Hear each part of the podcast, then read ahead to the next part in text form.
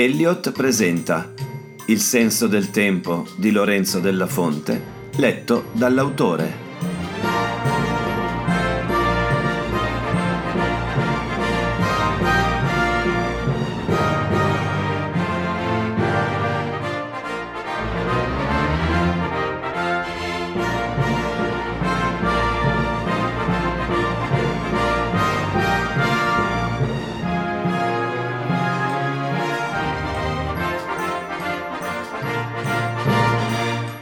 Dodicesima puntata del podcast. Marsiglia, aprile 1867. 3. Con questo ti ho ripagato, no? urlò Angel in faccia a Julius. I due erano soli nella camera di lei. Era quasi mezzanotte. Angel era più bassa di molto rispetto a lui, ma si drizzava sulle punte dei piedi e allungava il peraltro incantevole collo. Ti ho già detto che il violino non mi interessa. Io voglio i fogli che mi hai strappato di mano quella notte, rispose lui quasi sottovoce. E in ogni caso è Pacché che incassa i soldi per l'ordinazione di oggi. È a lui che hai fatto il favore. Non solo ladra, anche ipocrita.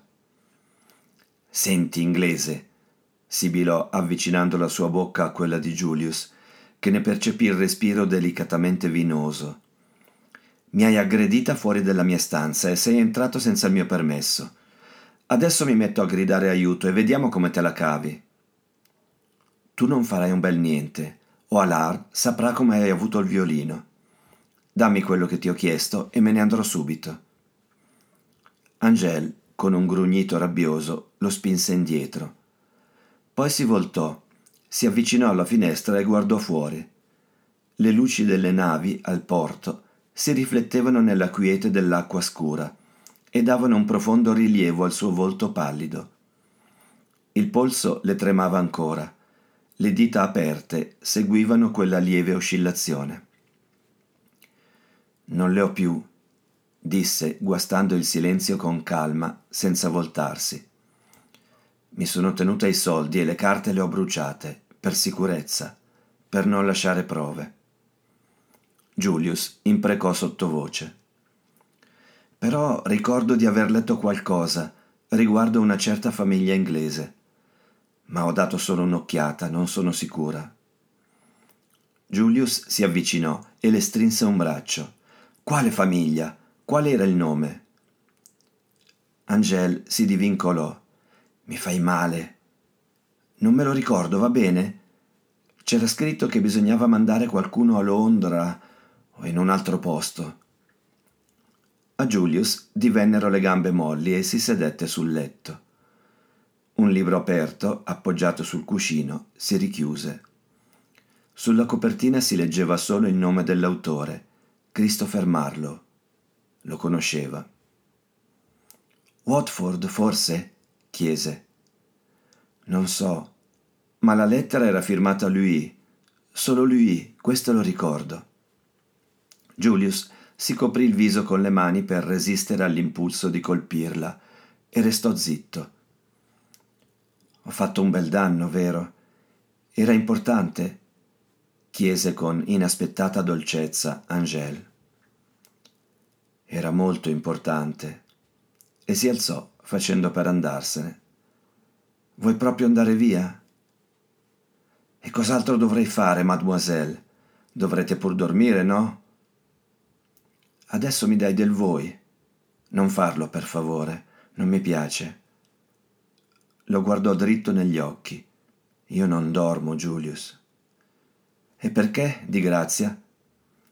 Non dormo perché appena mi corico quelli vengono a visitarmi. Non li sopporto. Quelli chi? Si allarmò Julius. Oh, sono tanti. Vengono in processione. Escono dal buio e cominciano a passarmi davanti al letto, lentamente e in silenzio. A volte mi guardano col collo torto, altre continuano diritti e impassibili. Uomini e donne, conosciuti e sconosciuti. Bambini con occhi spiritati, vecchi con levrieri giganteschi e cavalli ciechi, preti con insegne e vessilli, corvi dal becco enorme e maschere macilente, musicanti ogni tanto, con strumenti bizzarri e mostruosi che non emettono alcun suono. Continuano così per ore. Solo quando viene l'aurora se ne vanno e io posso finalmente dormire un'ora o due. E da quando succede questo? Sono due anni ormai, da quando sono passata a 300 grani al giorno. 300 grani? Di cosa? Ma di oppio, Julius, rispose lei come se fosse la cosa più ovvia del mondo. Prendi l'oppio, tu! Julius si avvicinò, appoggiandosi di nuovo al bordo del letto. Quando hai iniziato?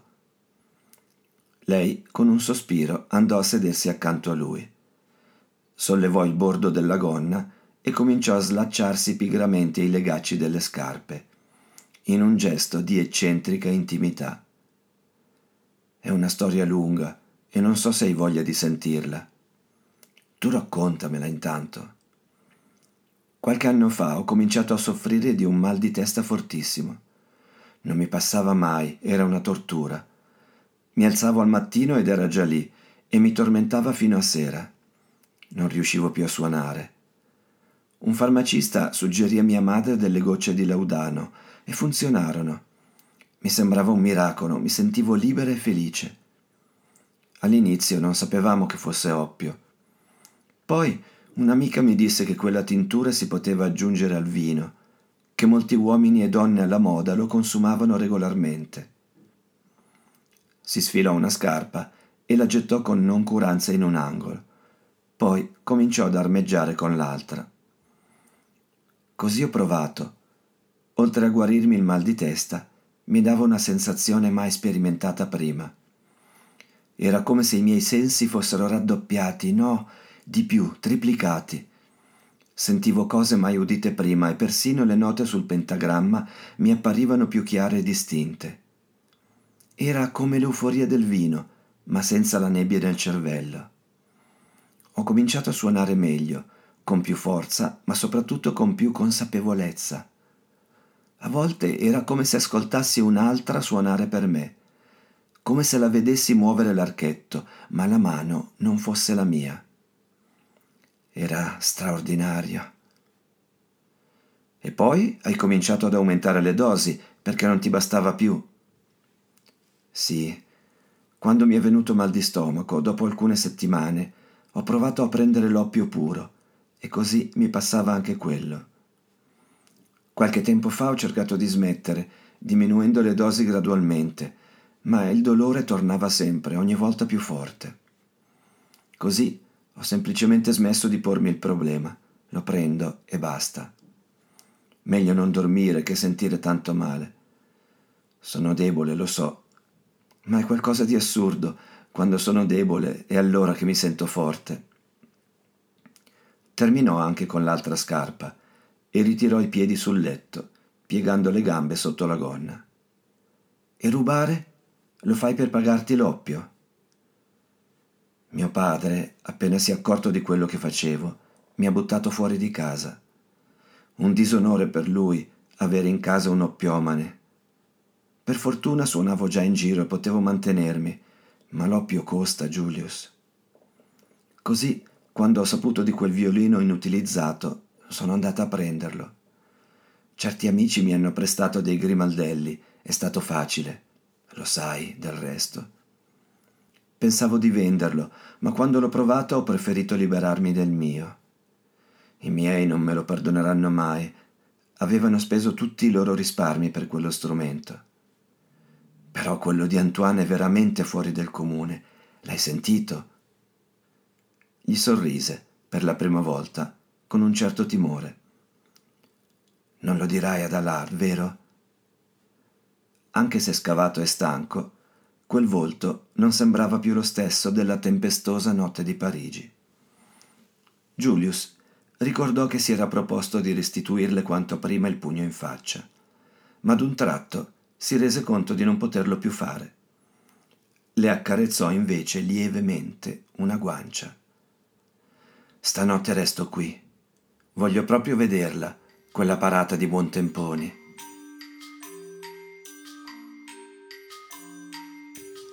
Quattro.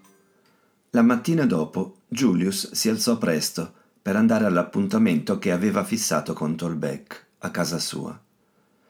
Il violoncellista abitava fuori città, in una bella casa isolata costruita vicino al villaggio di Montradon, tra rocce bianche e ciuffi d'erba ingiallita, da cui aveva una vista magnifica sul mare. Si sedettero in giardino per un caffè e dopo un po' di convenevoli Julius arrivò al punto. Maestro, ho saputo che in passato avete collaborato con Louis Julien. Sto cercando notizie su di lui. Potete dirmi qualcosa? So che aveva un'orchestra a Parigi, al Jardin Turc, verso il 1836, ma le mie informazioni terminano qui. Tolbeck, che indossava una camicia bianca slacciata sul collo, guardava il mare dove un grande veliero filava orgoglioso sulle onde, spinto da un generoso mistral. Vedete questa luce, signor St. John? Capite ora come mai Cézanne ha rinunciato alla frenesia e ai guadagni della capitale per venire in Provenza a dipingere. Solo qui ci sono questi colori, così vivi, così veri. Chi saprebbe rinunciare ai soldi, al potere, per inseguire un'ispirazione? Chi sarebbe così fedele alla propria idea da isolarsi completamente dai suoi simili? In musica nessuno, temo. Si riscosse dalle sue divagazioni e assaporò l'ultimo sorso. Julien, dite. Io non l'ho conosciuto, ero troppo giovane. Ma il mio maestro Vaslen suonò con lui in diverse occasioni e mi ha raccontato molto di quello strano personaggio. Era il suo argomento preferito Diceva che non capì mai se il suo talento fosse vero o se fosse solo un bravo organizzatore e soprattutto un bravo venditore di se stesso. Ma questa è la musica, che a volte è troppo buona e consente anche a chi non la rispetta davvero di usarla. Si innamorano del ruolo, signor St. John, degli abiti, del successo, della popolarità, dei soldi a volte o del potere che ne deriva, ma non della musica. Quando ami soffri è inevitabile e se non soffri vuol dire che non ami abbastanza. Poggiò la sua tazza sul tavolo. Entriamo in casa. Devo farvi vedere qualcosa. L'abitazione era fresca e in penombra. Tolbeck guidò Julius direttamente nel suo studio al piano superiore, da dove si scorgeva un grande terrazzo affacciato sul Mediterraneo. Un gatto arancione si infilò dentro, rapidissimo, prima che accostassero la porta. Effettivamente Julien dovette raggiungere in pochi anni un successo straordinario, disse mentre cercava qualcosa nel cassetto di una scrivania. Prima le feste danzanti al Jardin Turc, poi dalla fine del 38 diresse persino i balli dell'Opera Comique, dove prima di lui trionfarono Aubert, Berlioz, Donizetti, Meyerbeer in ruoli ben diversi, si intende. Quelli erano autori d'opera, e che autori! Scrisse nuove composizioni per ogni occasione, compresa una cantata composta per la nascita di Luigi Filippo d'Orléans. Leggete qui. Gli mostrò la pagina consunta di un giornale chiamato Menestrel. La nascita del conte di Parigi ha ispirato a Julien una cantata in forma di quadriglia. Tre motivi di Donizetti sono serviti come base dell'opera. Voi conoscete Julien il direttore, Julien il compositore, Julien il flautista, ma dovete sapere che Julien è persino poeta, perché ha scritto anche il testo della sua cantata. Ne parlano bene, mi pare, fu il commento di Julius. Tolbeck lo guardò divertito, poi scosse la testa. Ma non capite? Ironia, solo ironia. La maggior parte della stampa lo trattava così. Una cantata in forma di quadriglia. Che roba è? Mai sentita una forma musicale così. Tutti pensarono che volesse mettersi allo stesso livello di Rossini, che alla famiglia reale aveva dedicato delle marce l'anno precedente. Eppure, oltre alla musica da ballo, iniziò a introdurre anche le grandi composizioni. Vaslen mi disse di aver suonato con il giovane Offenbach al suo stesso leggio, la quinta sinfonia di Beethoven diretta da lui. Certamente il tipo di pubblico che lo seguiva non l'aveva mai ascoltata, e questo è un merito. Il maestro prese altri fogli e fece cenno a Julius di seguirlo sul terrazzo, dove la luce era più forte. C'erano fiori ovunque e il vento agitava le corolle variopinte. Il gatto preferì restare all'ombra dello studio. Guardate qui. Si riferisce ai valzer da lui composti per l'opera comique. La Reine de France, la Xarina, la Fauvette et la Gazelle, la Reine d'Angleterre, la Belle Ferronnière, l'Infant, la Gitanie. Leggete. Questi valzer sono delle sinfonie non hanno di frivolo che il titolo, e il loro autore ha fatto realmente un atto di modestia titolandoli così. Ancora il menestrel, giusto? Giusto. Mi sono fatto l'idea che lo considerassero un cialtrone. Invece gli altri giornali erano meno mordaci. Prendete questo, la Gazette Musicale de Paris. Ah, sono tutti ritagli e documenti che mi ha lasciato Vaslen. Eccone un altro, del gennaio 1839 a proposito di un ballo all'Accademia Reale di Musica. La Gazette scrive L'orchestra di Julien era al gran completo e ha prodotto il miglior effetto. Un lusso di candelabri, di decorazioni, di tappeti, di fiori è stato donato a profusione. Una festa deliziosa. Tolbeck si interruppe per mettersi un cappello di paglia, allo scopo di proteggersi dal sole. Il ritmico richiamo di un venditore di pesce arrivava dalla strada, aumentando gradualmente di intensità. Il violoncellista chiamò qualcuno al piano di sotto. Scusate, la spesa quotidiana, sapete. Dove eravamo rimasti? Ah sì, nel 39. Quell'anno Julien debuttò persino al Casino Paganini, il locale che era rivale, con il Tivoli, del Jardin Turc aveva un'orchestra di 140 elementi. Era dappertutto, la sua attività era al massimo e ovunque la folla lo osannava. Doveva sentirsi il re delle feste di Parigi, una specie di Strauss ante litteram. Il giornale satirico Chiarivari pubblicava ogni settimana una qualche sua caricatura in azione, e questo accadeva solo a personaggi di un certo rilievo. E poi avvenne il misfatto.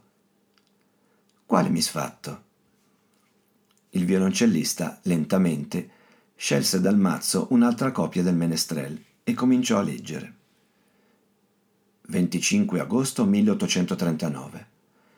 Il casino Paganini chiuso per ordine della polizia. Si dice che la misura sia stata presa a seguito di un'ingiuria contro le autorità, affissa sui manifesti del locale, in un modo molto ingegnoso, ma anche trivialmente grossolano. Disegno bello e nobile da parte dei capi di un'istituzione ritenuta fashionable. Ovviamente, come al solito, la scrittura è ironica. Ma di cosa parla? Julien fu denunciato e portato in tribunale per aver fatto affiggere questo manifesto e, poggiati i giornali su un tavolino, spiegò un grande foglio che era stato chiuso in otto. Poi si avvicinò al muro per proteggerlo dall'aria. Fate attenzione al testo, disse indicandolo con un cenno del mento. L'orchestre fera entendre une scène en mer, musique de Roch Albert, exécutée pour la première fois par ordre de l'autorité. La seconde nuit vénitienne n'aura pas lieu. Perdonatemi, maestro, ma non ci capisco niente. Per prima cosa, provate a leggere solo le parole scritte in maiuscolo. Merde pour l'autorité, per tutti i santi. Avete capito? Successe che Julien, del quale Albert Roch era solo uno di tanti pseudonimi, non poté replicare un ballo secondo lui riuscito benissimo, intitolato Nuit Vénitienne, perché la sûreté glielo impedì e così si vendicò in quel modo, diciamo, originale. E perché mai la sûreté proibì quel ballo? Il mio maestro c'era alla prima. Me lo vedo ancora, buonanima, raccontarmi quella notte col suo stupore da contadino. Disse che più di duemila persone affollavano il casino, certamente un po' troppe. Ci furono eccessi sia di vino che di altro. Il baccano in certi momenti copriva persino l'orchestra. E dire che Julien quando prevedeva molta folla, ingaggiava anche una banda militare a cui far raddoppiare le parti orchestrali. Qualcuno, dato anche il caldo, pensò bene di sbarazzarsi dei vestiti, sia uomini che donne. Alla fine i poliziotti incaricati della sorveglianza stesero un verbale in cui si parlava di ambiente troppo impregnato di colore locale. Da qui scattò la proibizione per la replica. Julien era furibondo. E come andò a finire? Il processo fu celebrato alla vigilia di Natale dello stesso anno e Louis Julien fu condannato a due mesi di prigione e 500 franchi di multa. Scappò la notte stessa per sfuggire alla galera che non avrebbe mai sopportato. E dove andò? In Inghilterra, sembra. Vaslen non ne seppe più nulla, se non che probabilmente era stato ingaggiato all'ottavino presso l'orchestra del Teatro Reale in Drury Lane, a Londra quella diretta da Edward Eliasson. Julius era rimasto a bocca aperta. Doveva dunque tornare in Inghilterra. Tolbeck interpretò bene i suoi pensieri. Non stupitevi, signor St. John. Sapete, ci fu anche chi disse che la trama era stata architettata dai rivali di Julien, che presentarono una petizione al prefetto dell'Esser per far chiudere il casino. Forse il manifesto non era nemmeno opera sua, chissà. Ma se lo era, che ardimento! disse, senza nascondere un sussulto di ammirazione. Permettete una domanda personale, maestro? Dite pure. A uno che conosce Newton e ha convinto Barsotti a comprare il metronomo non posso negare nulla, rise. Perché ha tenuto tutto questo materiale sui Julien? Chi lo sa? Forse per ricordo di Vaslen, che in fondo gli voleva bene. Forse perché ha avuto una vita interessante, non vi pare? O forse perché sapevo che un giorno, nel tempo, qualcuno sarebbe venuto a chiedermi di lui. Vi lascio tutto con grande piacere. Fatene buon uso.